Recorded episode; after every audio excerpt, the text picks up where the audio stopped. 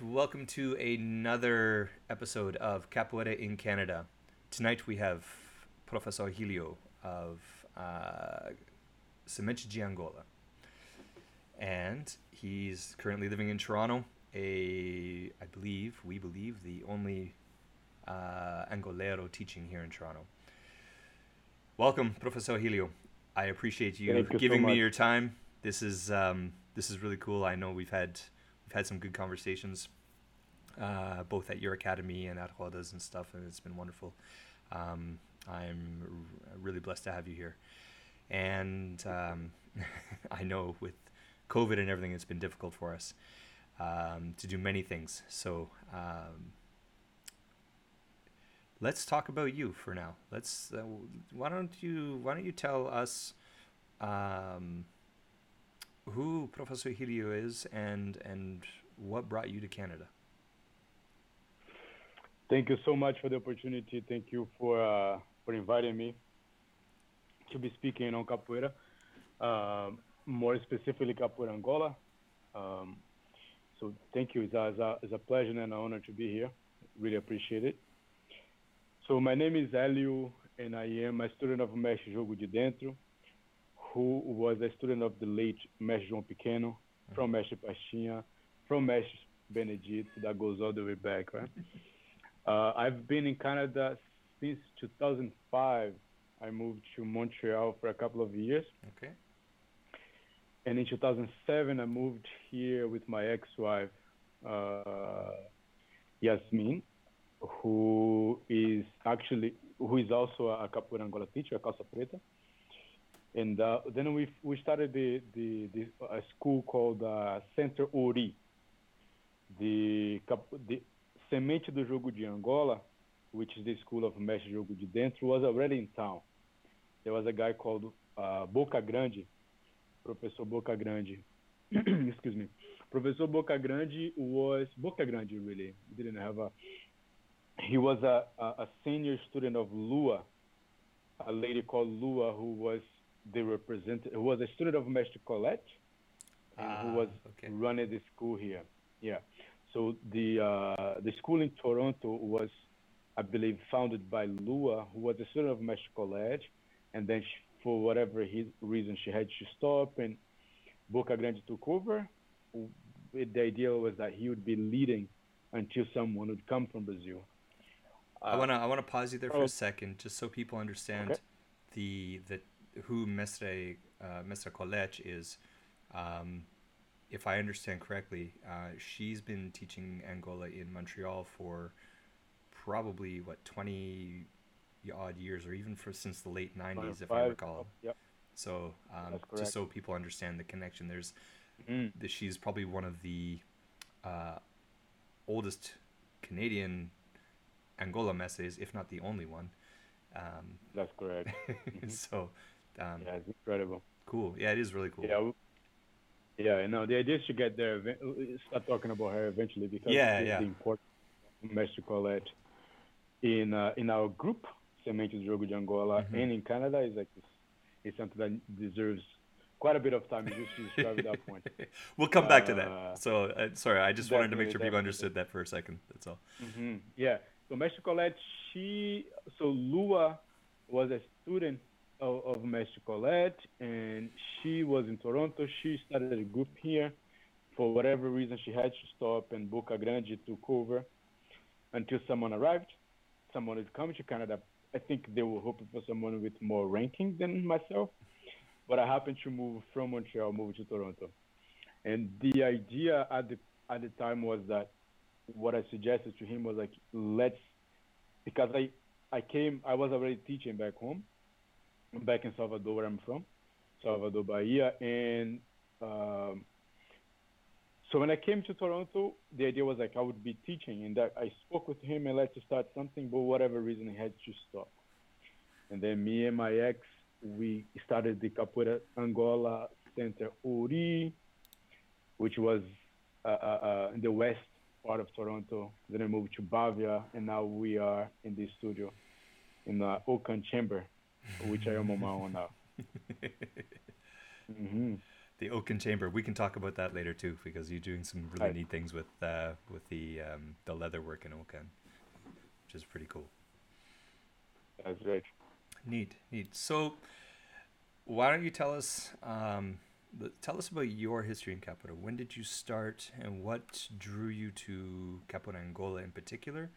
Um, you know, let's hear about uh, Helio's history of Capoeira.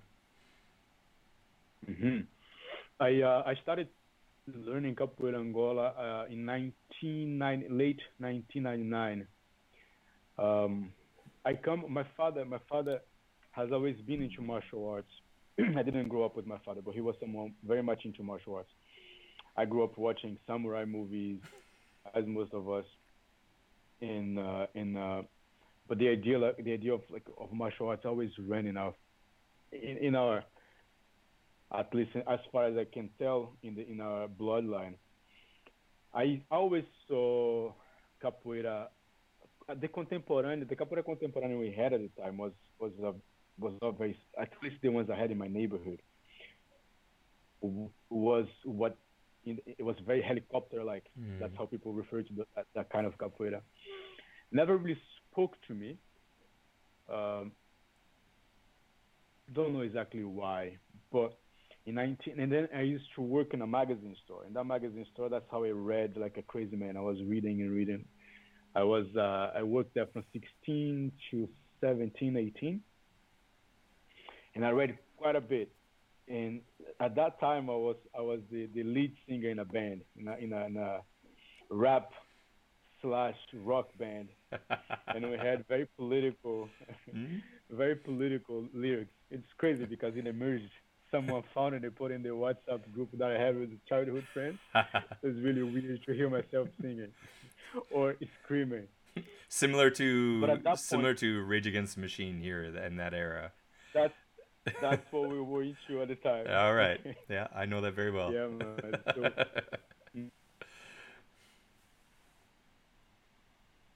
Okay, one second. Hopefully he does unfreezes.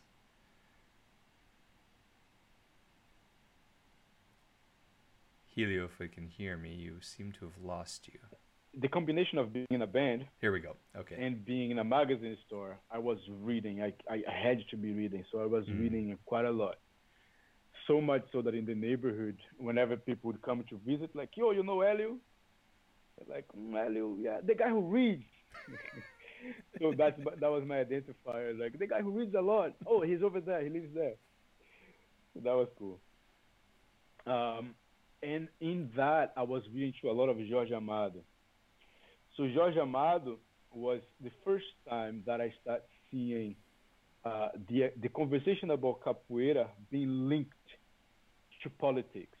Mm. The idea of capoeira being linked to the African resistance in Brazil, right? That's when I started learning about Besouro, learning Ah. about Mestre Pastinha, learning about uh, uh, the the like you having Lampião, Zumbi, Mhm. and Besouro being all put in the same context as uh, uh, uh, uh, people's resistance against all the oppressions that we know so well that happens in Brazil up to this day, right? Yes, yes. And then and then I, was reading about that, and I was also reading about African spirituality. I was young, I was pretty young, um, and then there was an encounter through the band. There was an encounter that happened uh, in in uh, in Belém do Pará.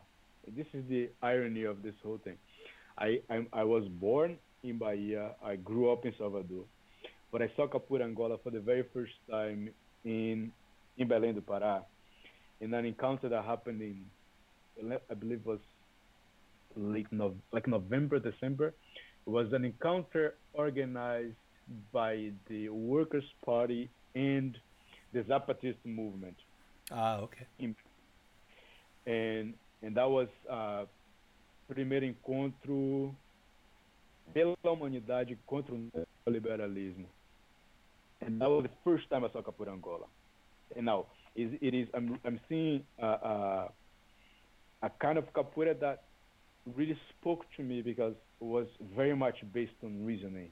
It wasn't merely reflex.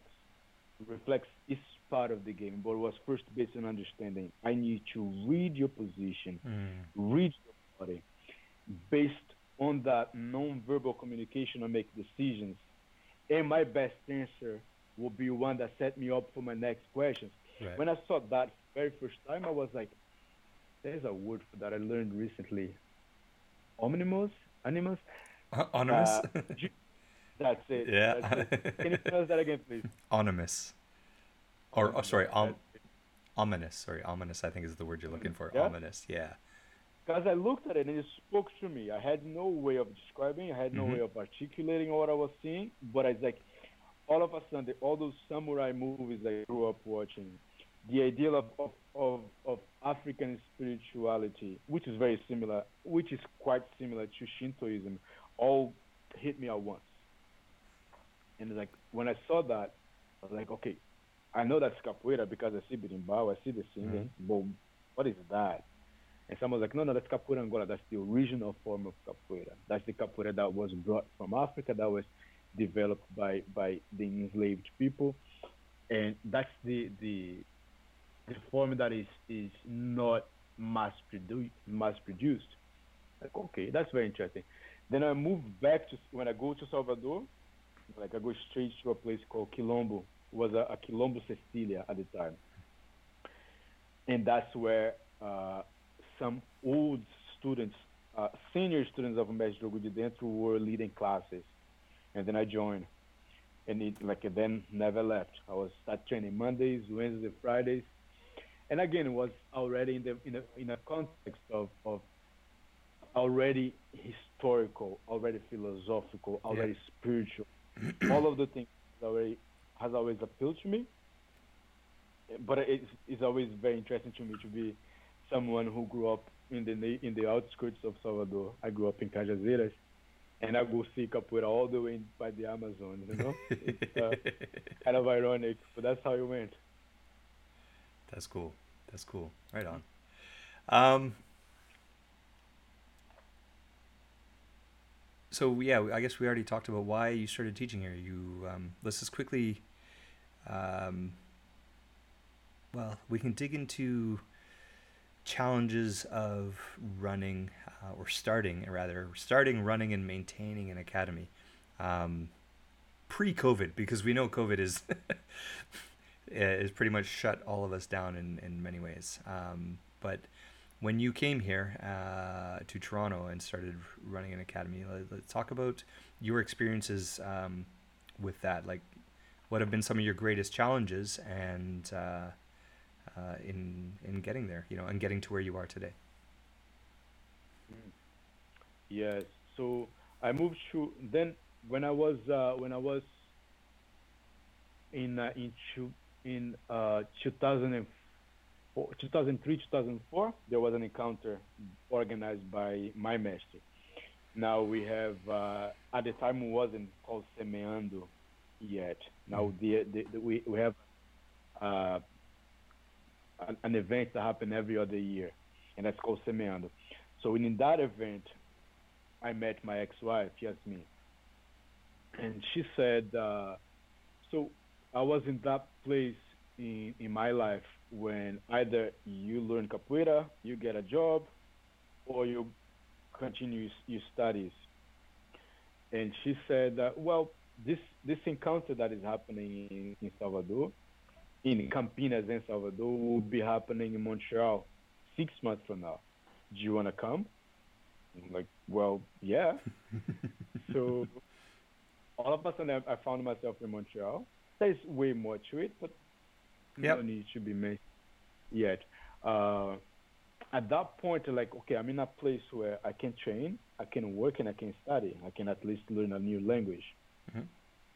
So, I, like she said, uh, if if you if do you want to stay? I'm like, oh, yeah, okay. Like, okay, so we get married. So we got married, and uh, we stayed in Montreal for for two years there. And uh, so there I was training with Mestre Colette, Mhm. which was good a good good amount of time, and life life happens. Started work there, and, and, and having, and someone was like, okay, Toronto is is, is, is a bit it's different. It's not two languages, and there is less resistance. There is less friction. And I came to visit, and I'm like, okay, I like I like Toronto. so, uh, and it's funny because like back home, when I thought of Canada, I always thought of of a place that looked like the U.S. Mm. That's where we grew up, right? Yes, when I go yes. to Montreal, this looks different from what I what I was expecting. Don't get me wrong, I love Montreal; it's a beautiful city. Yeah. But when I came into Toronto, like, oh, this is what I thought it was gonna be. Like, do you wanna move to Toronto? She's like, yeah, let's move to Toronto. Then I moved here, and now I get to your question, right? Um, I think I, I I remember once when uh, our our good friend Tahasha was was about to leave, we went for, for food, and I remember Ah, yes. Yeah, yeah. Oh, Yeah. and he was mentioning uh, uh, some of the mentioned some parts of the history of Mestre Lua. And similar thing, like coming from Brazil, you want to teach a capoeira that will work in Toronto, that will work in in, in, in, in Europe, in North America, anywhere in the world. Um, so when you when you ask in terms of difficulties and and um, and the challenges and the good the good part of things, that was it. Because capoeira Angola is so so it's so traditional, Mm. and you move into a modern and secular society.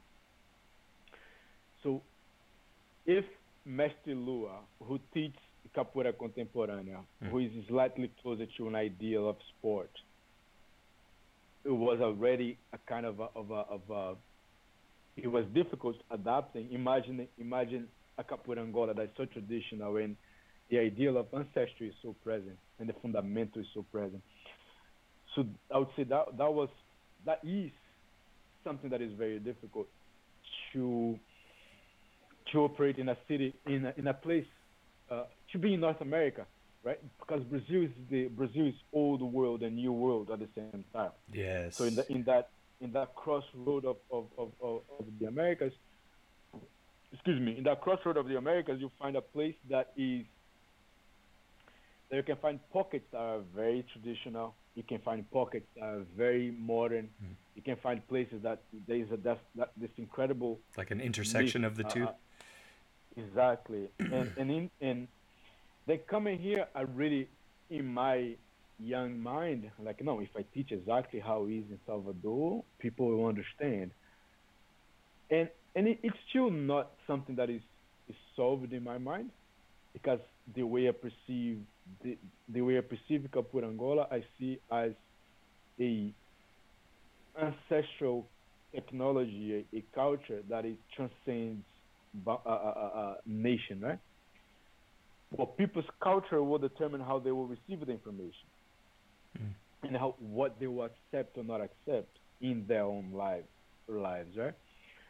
So uh, this this this idea of trying to be quote unquote I put quotation marks because those are loaded words, but quote unquote uh, uh, uh, authentic and original, and at the same time adapting and be a translator so that people can understand, right?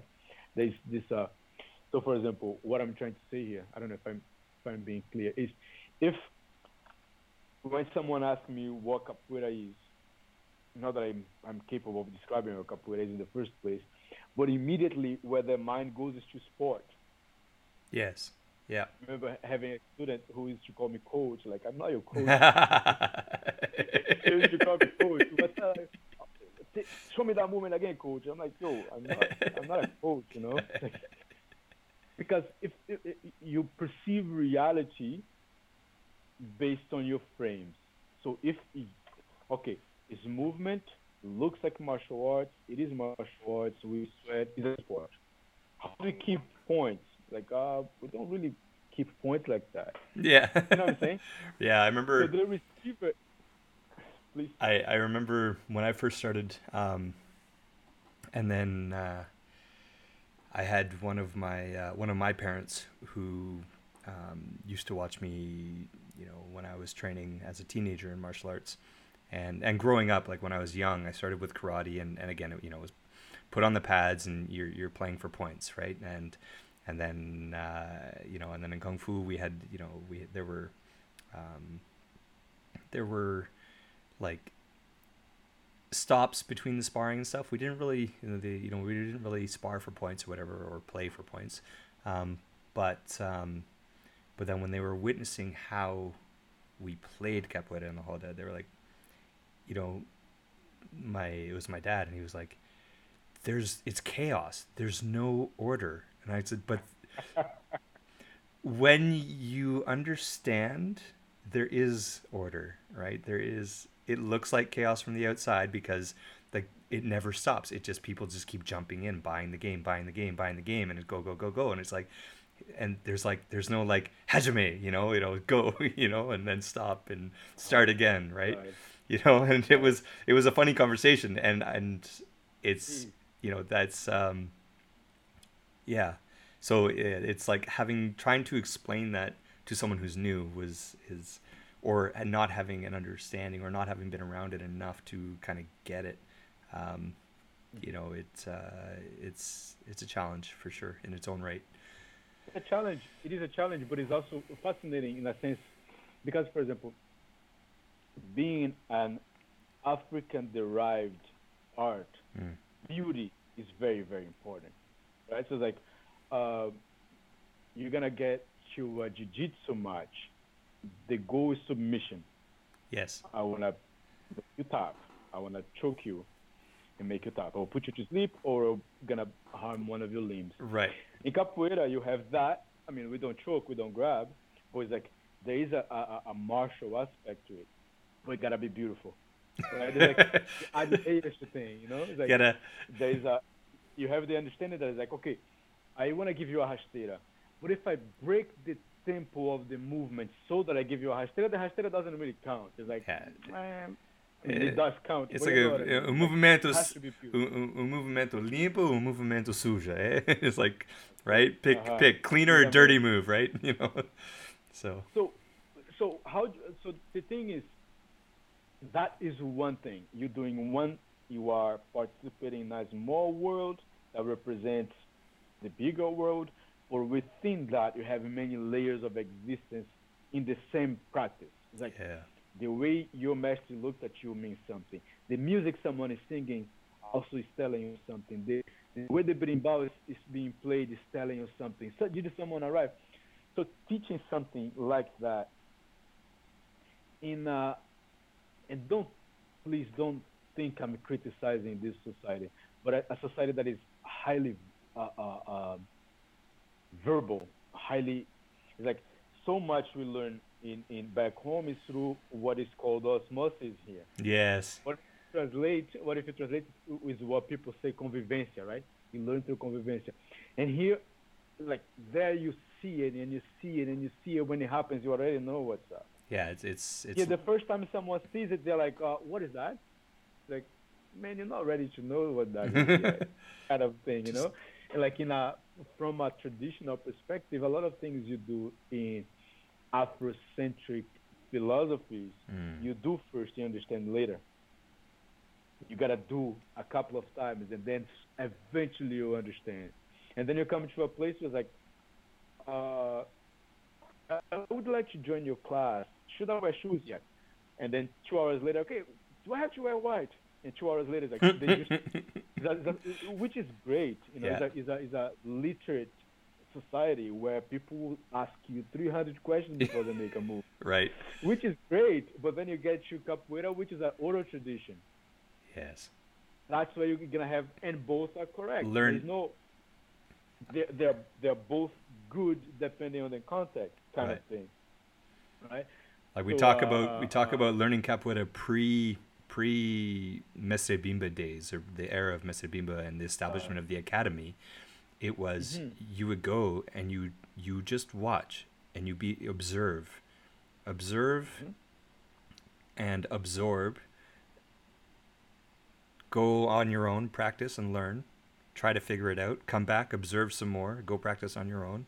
If you're lucky, mm-hmm. someone will realize and see you, and you know they would take you under their wing. Someone who's been doing it longer, and then kind of help, you know, lift you up and guide you more. Right but it was Mm. it's that whole process of taking time and just observing on your own, Right. And trying to figure out on your own, and and that self exploration is probably the we can is- we can we can we can we can speculate on that uh, rather we can elaborate on that i've i've come across some documents that basically speaks of uh, of one-on-one teaching right i've come across uh, documentations of like oh this african takes this person to the backyard and teach sequences Mhm. one thing I was speaking with one of, one of my students yesterday was this, that some people within the Capoeira Angola world, they look at Capoeira from a pop popular culture. Like in if, if let's get you a bit of translation. Sure. So in uh, in uh, in North America, when we say pop, popular culture, you're speaking of uh, uh, um, music and stuff. In in Portuguese, in Brazil, popular culture means that is like. So what people in, in English call pop culture would be what we call mass culture, Uh, and yeah. what we call. Okay, I, I guess the, the best word is fol- uh, folklore, folk culture. That's it. So there is this different this this this, uh, this separation that at least I perceive it that way. That is like some people believe it's folk culture. It's from the farmers market. It's from the proletarian. It's from the poor people who all got together and capoeira was practiced, and that is true. From my camp, I look at an ancestral culture that manifests itself through folk culture as well, right? So for me, it's not far fetched to think in terms of. Uh, there's a there's a book called Fighting for Honor, which uh, uh, there's a lot that we can that one can can question, but it's like a, a pioneer in a sense. It's basically an, an, a book about the history of African martial arts. Okay. And there, there's a suggestion. He claims that a lot of the movements we do in capoeira, they were actually practiced in the armies back in the continent. Mm. So you have have description about Queen Nzinga performing incredible dodging and, and, and exiting attacks from certain situations using sangramento, which is a, which is now if we if you look at capoeira and we look at that description, it fits. If we think of capoeira as something that is an amalgam of different martial arts from people in the diaspora, but also coming from a particular roots, you can see that is is is the roots go very deep.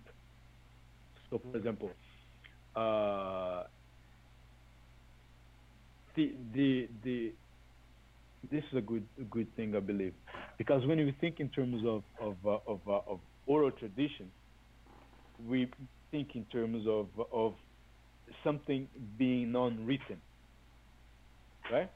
Now, a lot of those things they are in fact there is a lot of non-verbal communication that where would that be categorized as oral tradition or or as being taught?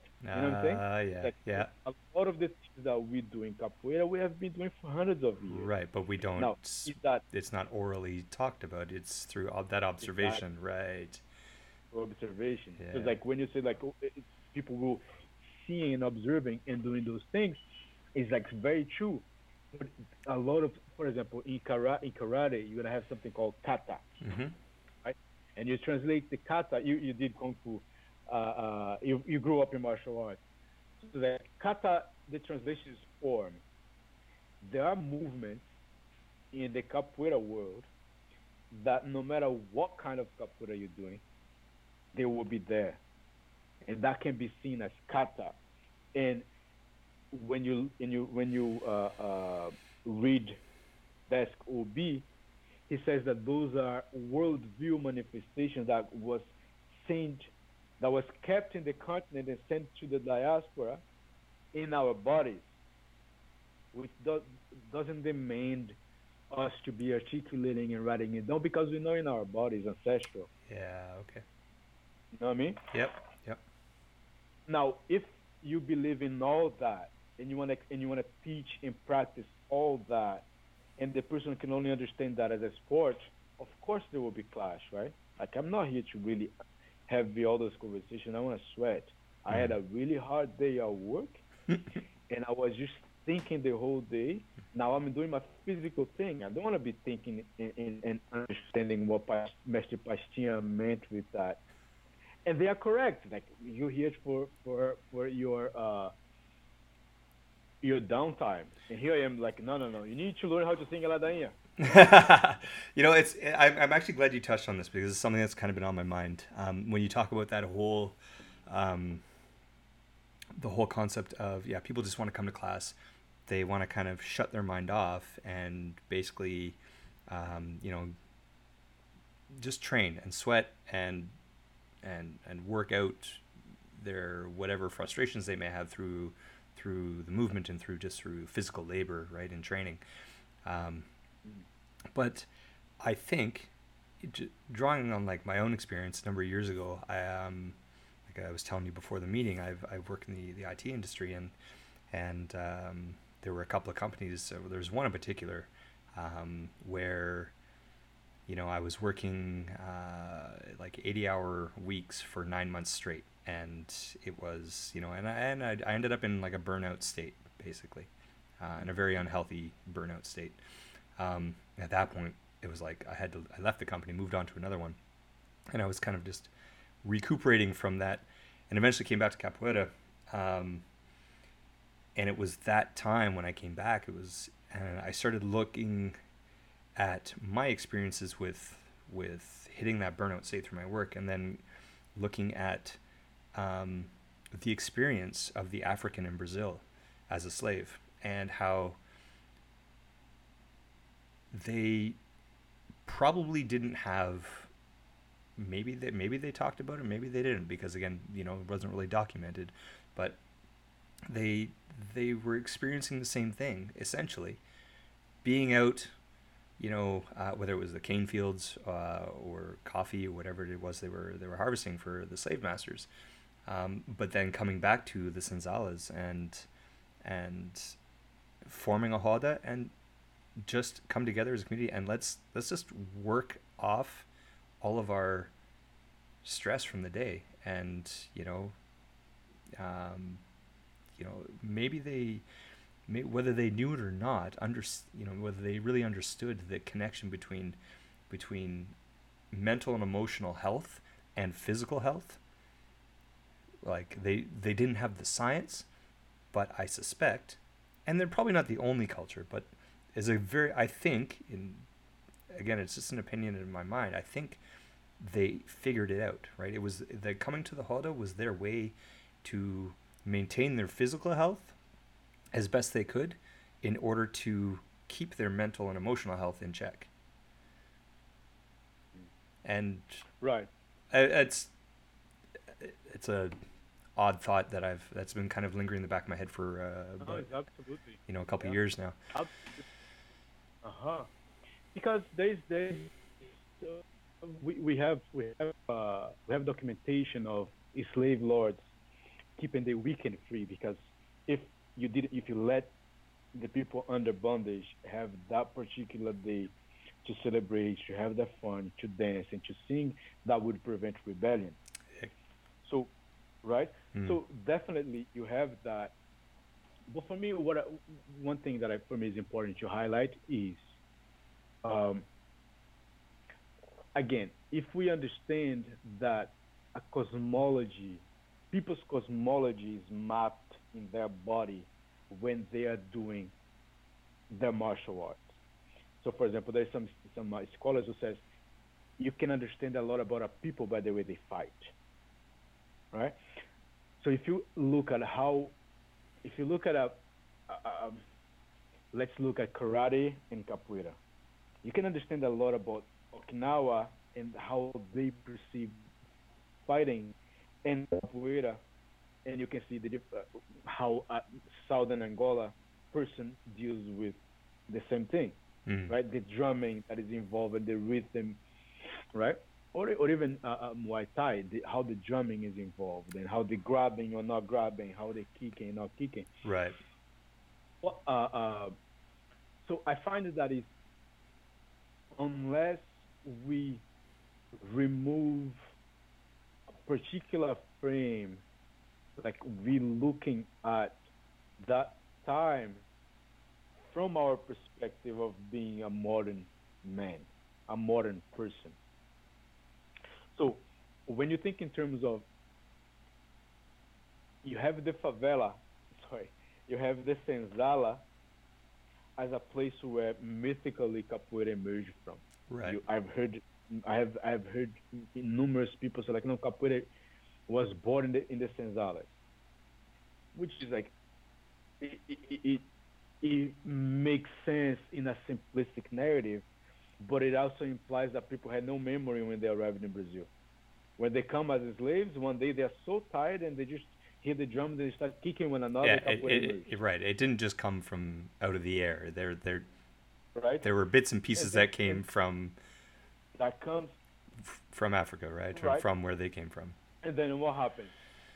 So when you come out of the, the field, when you're doing hard labor, and you can being in a circle and be doing what your ancestors were doing, that is not only physical, that is not only intellectual, but it's a perfect mix of both, which will be some might say spiritual. It's a spiritual endeavor. It's a it's a prayer you're doing with your body, so that re- re- renews your strength for the next day. Yeah.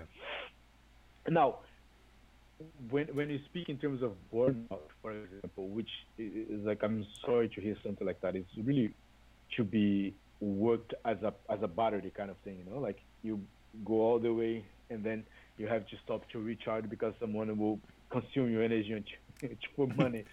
it it's uh, a, a tragic thing. Now, what do I mean by bringing that up?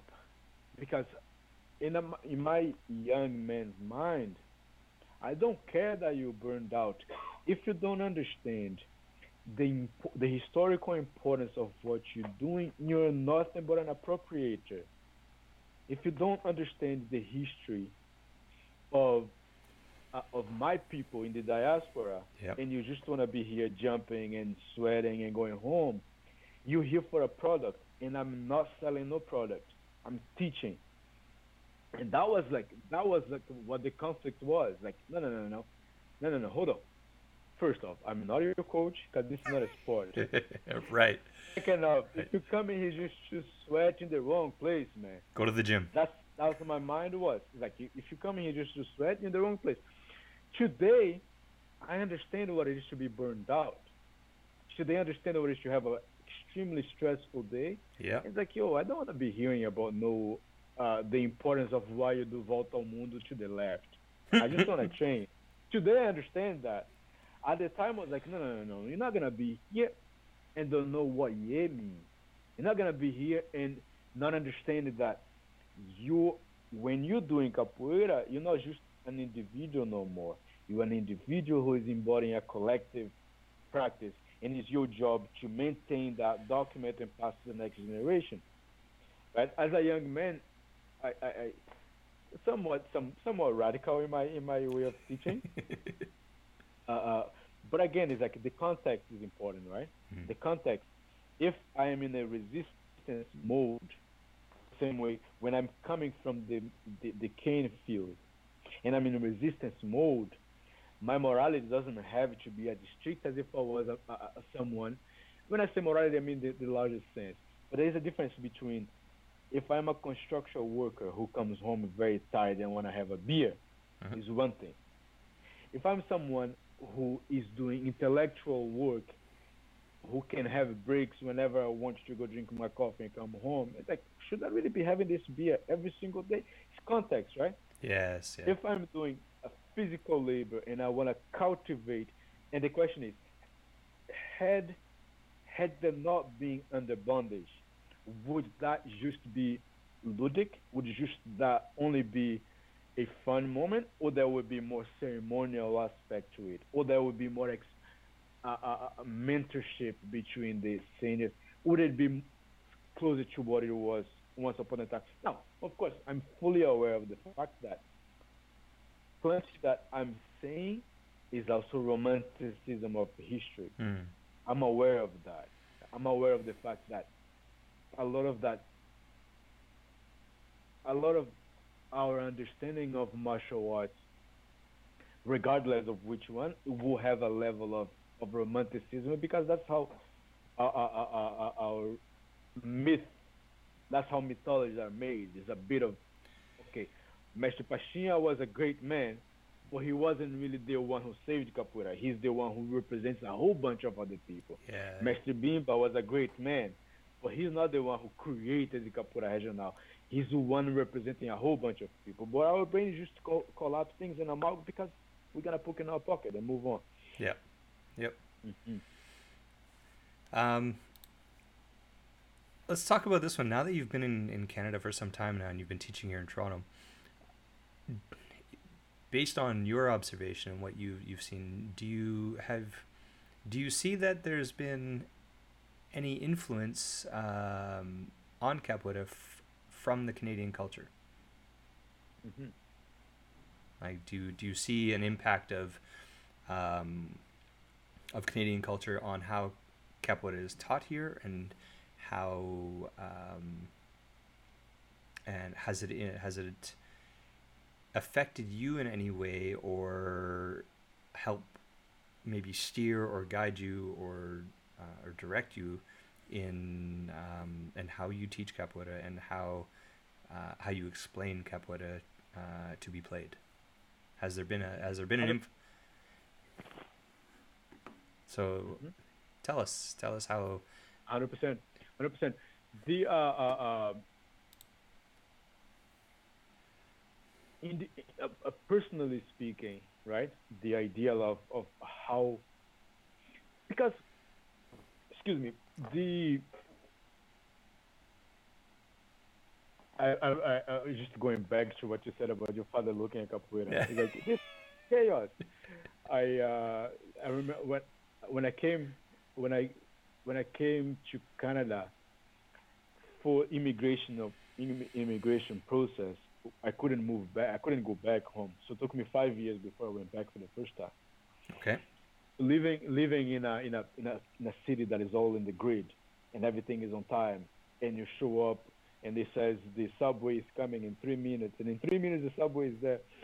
Then i go back to my hometown for the first time and i look around like this is chaos. Because things just happen when it kind of wants to happen right? I just look at it it's like whoa this is very interesting. And the guy the, uh, my house where we're building a space a capoeira space uh, we face the street or the main street, and the guys are coming in the motorcycle and you have the the road bump, is that how you call it? And they would go like there's a la- tiny space in between the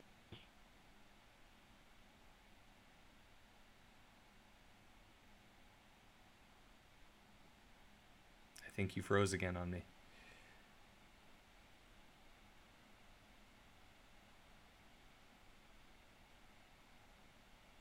I guess Oh. I will keep talking. Uh, yeah there you go you're back so let's go back to talking about the motorcycle i lost you at the motorcycle the beginning of the motorcycle description right. So I, I remember looking from upstairs and just watching the people, the guys coming in the motorcycle, wait, young guys, of course, coming in the motorcycle. They are topless and they are there's the the the the, the bump. The oh the speed bump like the speed bumps yes the speed bump, Yeah. yes, and the sidewalk, and they would come and like, and it keep going, uh, and everything is again the, the idea of beauty, right? Everything needs to look cool as you do. oh, of course Boom, boom. é, e- And- e você and- precisa to like, você precisa ter um, um, um pouco molejo um pouco é, enquanto uh-huh, é, elegância. elegância and I remember looking like, man, this in Canada, this in Toronto, this would never fly. This is just like someone would be like, why are you putting your life in danger? Why are you putting everybody's life in danger like that? It looks like you're froze again. yeah we're good we're good You know, you know what I'm saying? yeah So now, I every time I go home, it takes me a good week before I kind of adapt back to my city. Mhm. Now much less because I've been back and forth so many times. But a, a perfect world would be like Salvador and Toronto, the same place, Mm. you know, because the level of organization, the level of safety, the planning, the the like you doing construction in Salvador in my neighborhood, you you need to get something done. Perhaps not so anymore. Hopefully not. But you need to get something done. The material is not there yet. The construction worker might not show up today because it's already in another house. So all the all of those things reflect quite highly in, in how you look at capoeira, how you teach capoeira, how you plan capoeira will start on time, and not when people show up. You gotta. So all those things has has helped me quite a lot. Speaking English, for example, the access to certain information that is only in English at this point in time, and uh, to be honest, it's like. Uh, uh, um, how I teach, how I perceive capoeira, how I can understand certain trends. There was a, a, a so-called mestre recently who who posted some very complicated posted a very complicated video talking about tradi- capoeira tradicional is dead. Mm. That's how he started his video. Capoeira traditional is dead, died of corona. He said. Now, I knew exactly why he was saying capoeira traditional is dead. That's Nietzsche. God is dead. If I started, if I start any sentence with God is dead, I will start controversy.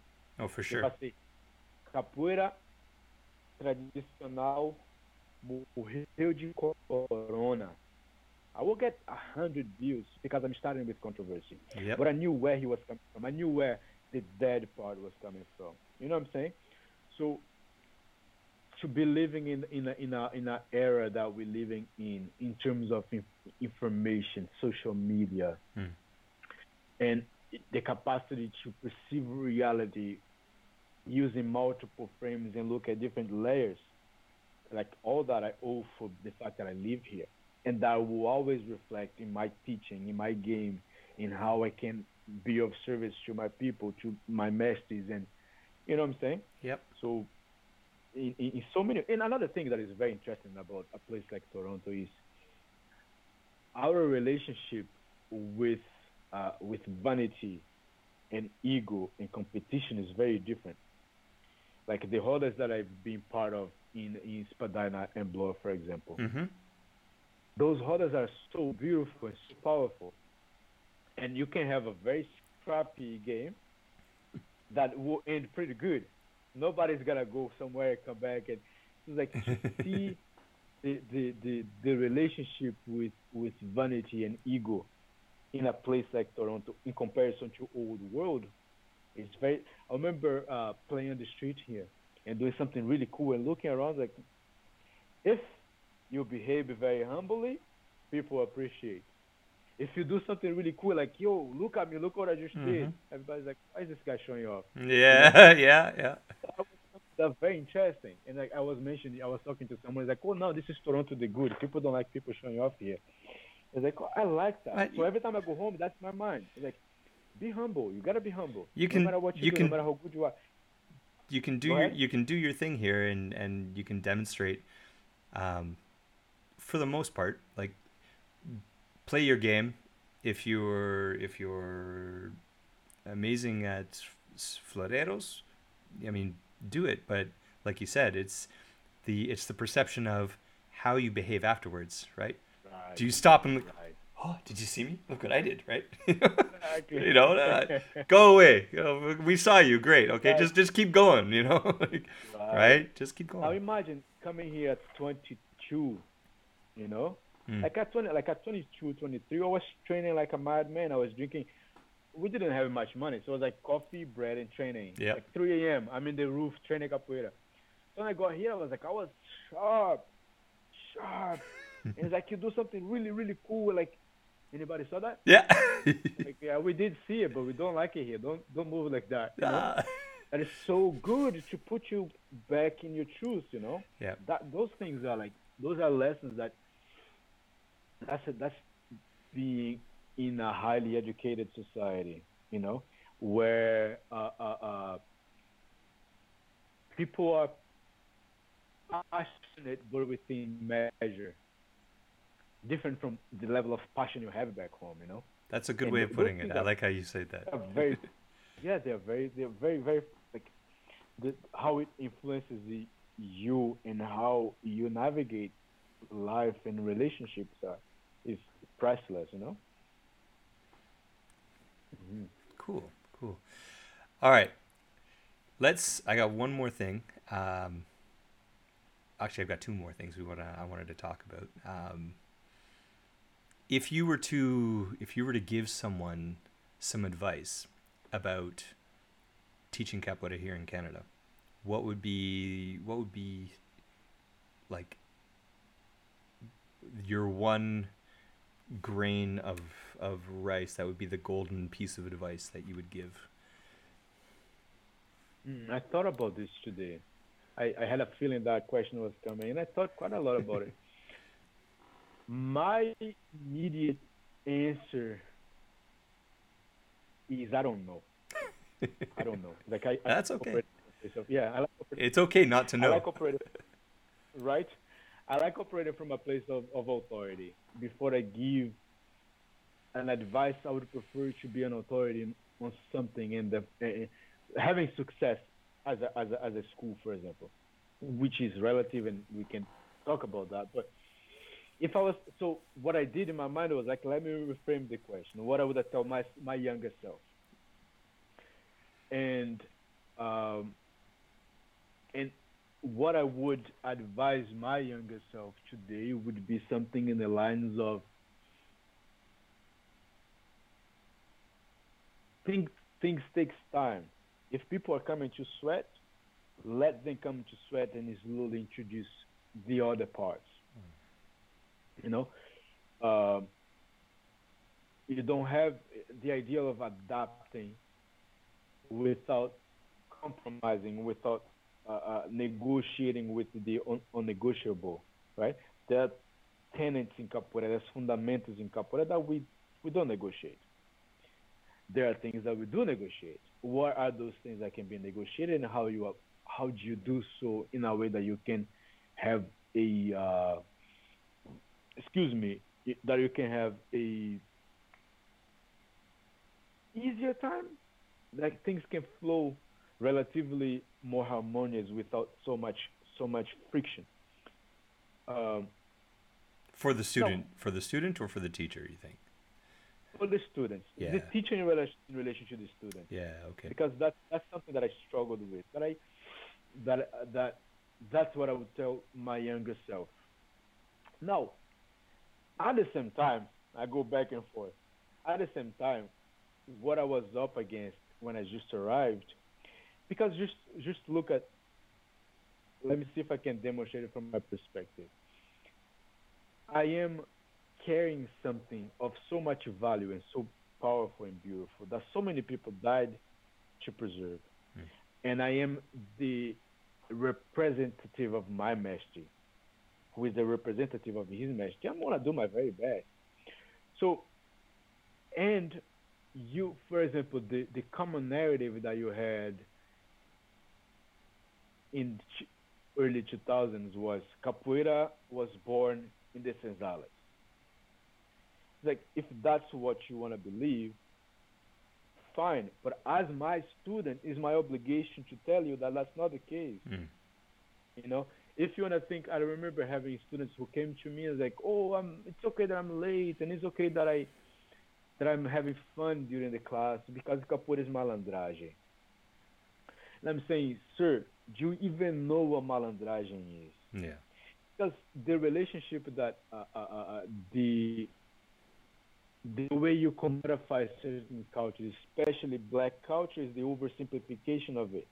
So you're gonna get a you're gonna imagine a man, usually a man, who will be a malandro, who lies and have fun everywhere and is always drinking, and who is practicing this thing that came from the senzala. Mm. And here comes Helio, like, excuse me, no, no, no, I don't drink.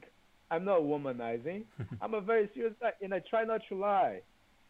And this capoeira you practice in there that you think comes from the senzala actually comes from way far.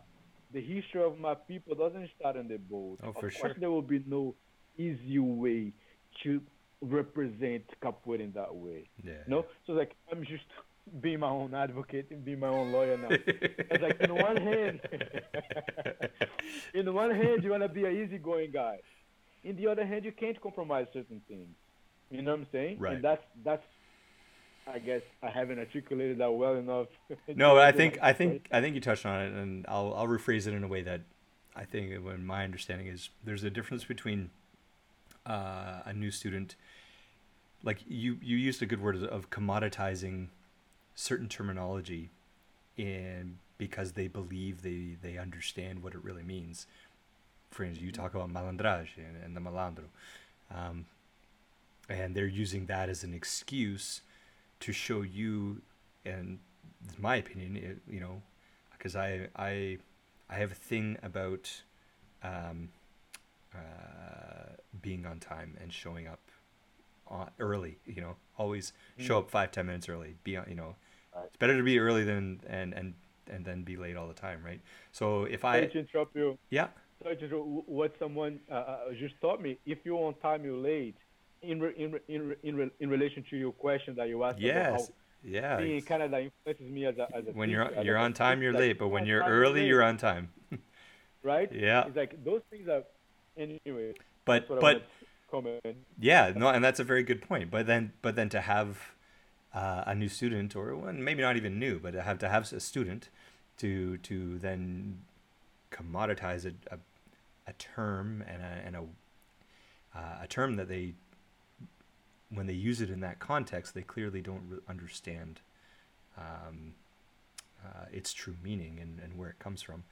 You know, only to excuse their behavior, basically right of sh- and that and by doing something as simple as continuously or having a having a history um, of showing up late on a regular basis they're missing the martial aspect of showing the teacher the respect that I will be here for you when you know I'll be here on time so that class can start and I'm not disrupting class after it's already started in that particular context. And now you've got two things going on here. You've got a, uh, a disrespect to a teacher of a teacher of martial arts, and those things that, as you said earlier, um, there are things that you cannot negotiate, right? And those are one of those things in my mind.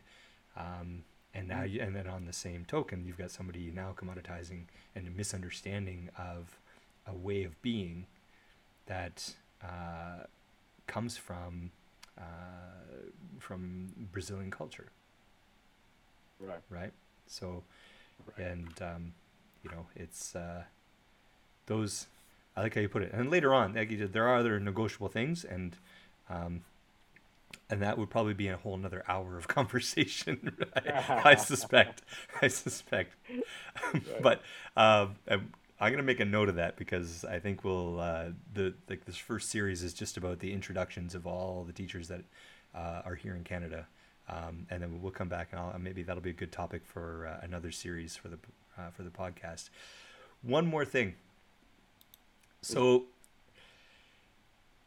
this is just kind of a fun one. Uh, the last thing I wanted to ask you about is tell us about one of your most memorable or your uh, or most memorable moments in your academy or um, during your time teaching, or perhaps one of the most uh, uh, one of your most proudest moments or moment uh, you know moments that gave you the most pride of you know accomplishment or whatever it may be. You know, tell us about one of those. hmm Uh, um, I don't know if you can tell. I'm I'm someone who don't I don't.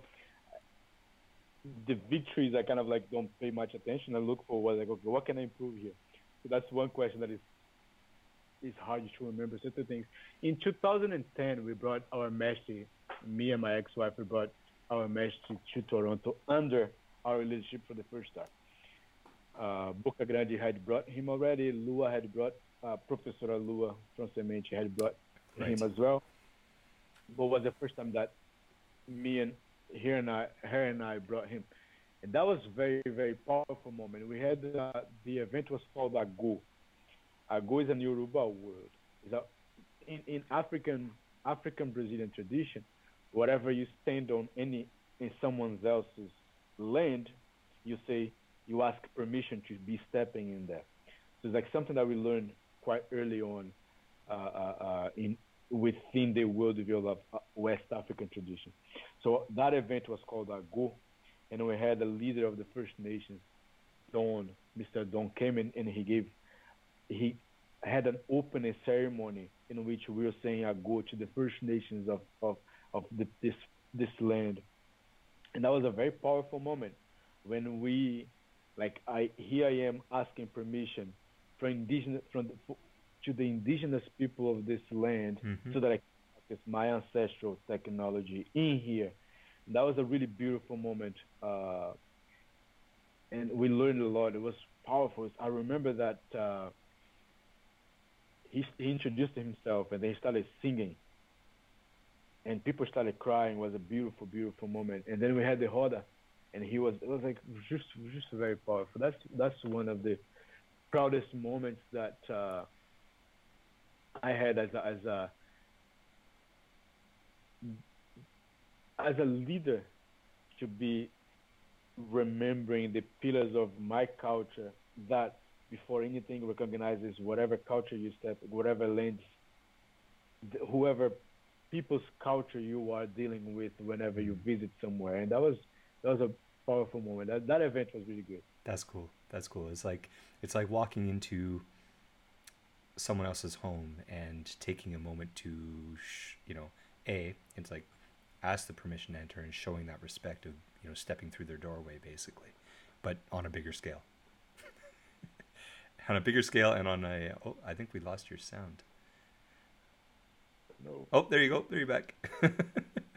It's all right. Technology is great but it's not perfect. Not perfect. Yeah. Yeah um, humility right humbling yourself before you come in absolutely before before uh, just, just, you you're mentioning the the the the the people using misusing certain terms like malandragem and etc. And I remember that was a conversation I had with one of them because of the power of narrative, right? Yeah. You said the the martial aspect of it. If in your uh, narrative of capoeira it comes from the senzala, there's no martial in there because you your culture is coming from enslaved people. Yes. Okay. If you understand that that culture is coming from people that existed before being enslaved and being taken to Brazil, then there will be martial. Then there there's an understanding of being linked to the battlefield, and that will frame how you perceive it, what you're practicing. You know, just a quick comment on that. As I noted here in one of that because it's very powerful. Yeah, for sure, for sure. Cool. Um, Professor, thank you so much for your time. This has been awesome. Thank you. You know, I, um, I know I got to be honest. It's been uh, because I, in my world, I don't really need to leave my apartment in these days. You know, I, I, I get up and I walk. You know, I make coffee and then I walk another ten feet and I'm at my desk and it's work all day, right? So, um, and so it's good to see and just have conversations with people that are in the community in the GTA here um, which we don't get to do too often. So thank you again so much for your time and some great insight. Oh, I, there it is. There it is. and the mic keeps cutting out on your end. It's okay. No. Oh. yeah. Thank you so very much for having me. For I really appreciate the invitation. Uh, I want to thank you. I want to thank the whole community, Mestre Lua, Contramestre Camarão, and other Contramestres, other mestres in town. Uh, uh, thank you very much for doing this is a is a we are in uh, as you said waking up walking 10 steps making coffee coming back so like this moment of isolation as i said before we started is is it's difficult however it gives us the opportunity to articulate and understand and if that if the technology and this conversation is what we have let's use it mm. so the initiative of having a podcast and be interviewing the larger community in the city so that uh, people know who we are and what we're doing and where they can find us. This is a noble uh, a mission, and I, I want to thank you for that. And I'm very honored to be part of the, the project in any way. So thank you very much. I appreciate it. I appreciate it. No problem. all right. We're going to call it a night because I think it's getting late and uh, we all have to get up early one way or another. So. Yes, sir. All right, just hang on. All right.